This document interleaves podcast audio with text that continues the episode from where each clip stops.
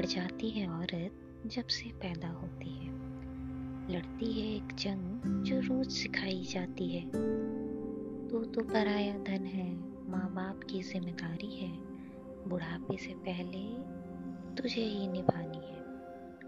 तिनका तिनका जोड़ के तेरी शादी बनानी है। जब जब वो बचपन में किचन सेट में पानी से चाय बनाती थी अपने खेल खेल में सबको छोटी सी चाय पिलाया करती थी। सब हँसते खाते चाय तो पी लेते थे। फिर बात में कहते, सीख ले चाय बनाना ससुराल में। सबको तुझे ही तो चाय पिलानी है। ना समझ वो बच्चे जो अभी ये समझ ना पाती है कि मायके क्या होता है, उसे ससुराल की समझ सब समझाते हैं। उस छोटी गुड़िया को त्योहारों पर सजता देख माँ बाप कहते हैं, एक दिन तू भी दुल्हन बन उड़ जाएगी हमारा घर सूना कर देगी सभी घर के भाई मज़ाक में छेड़ते हैं, ये घर तेरा नहीं, तू तो ससुराल जाएगी। वो बच्ची रूठ जाती है और माँ से शिकायत करती है। माँ भी मुस्कुरा कर कहती है सही तो कहा मैया ने, पर उस समय ये बात कहाँ समझ आती है?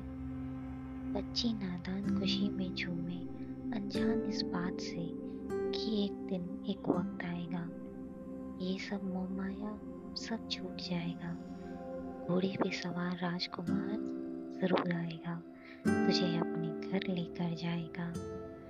जिस घर तूने घर घर खेला, उस घर की मिट्टी तुझे बुलानी होगी।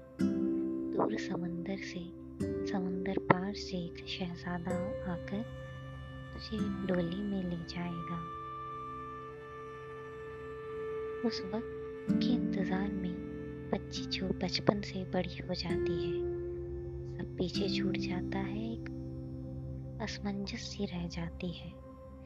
ये घर वो घर दोनों घर संभालने हैं। इसी कश्मकश में वो ज़िंदगी के फैसले लेती चली जाती है। लहरों के साथ तू अकेले आगे बढ़ जाएगी।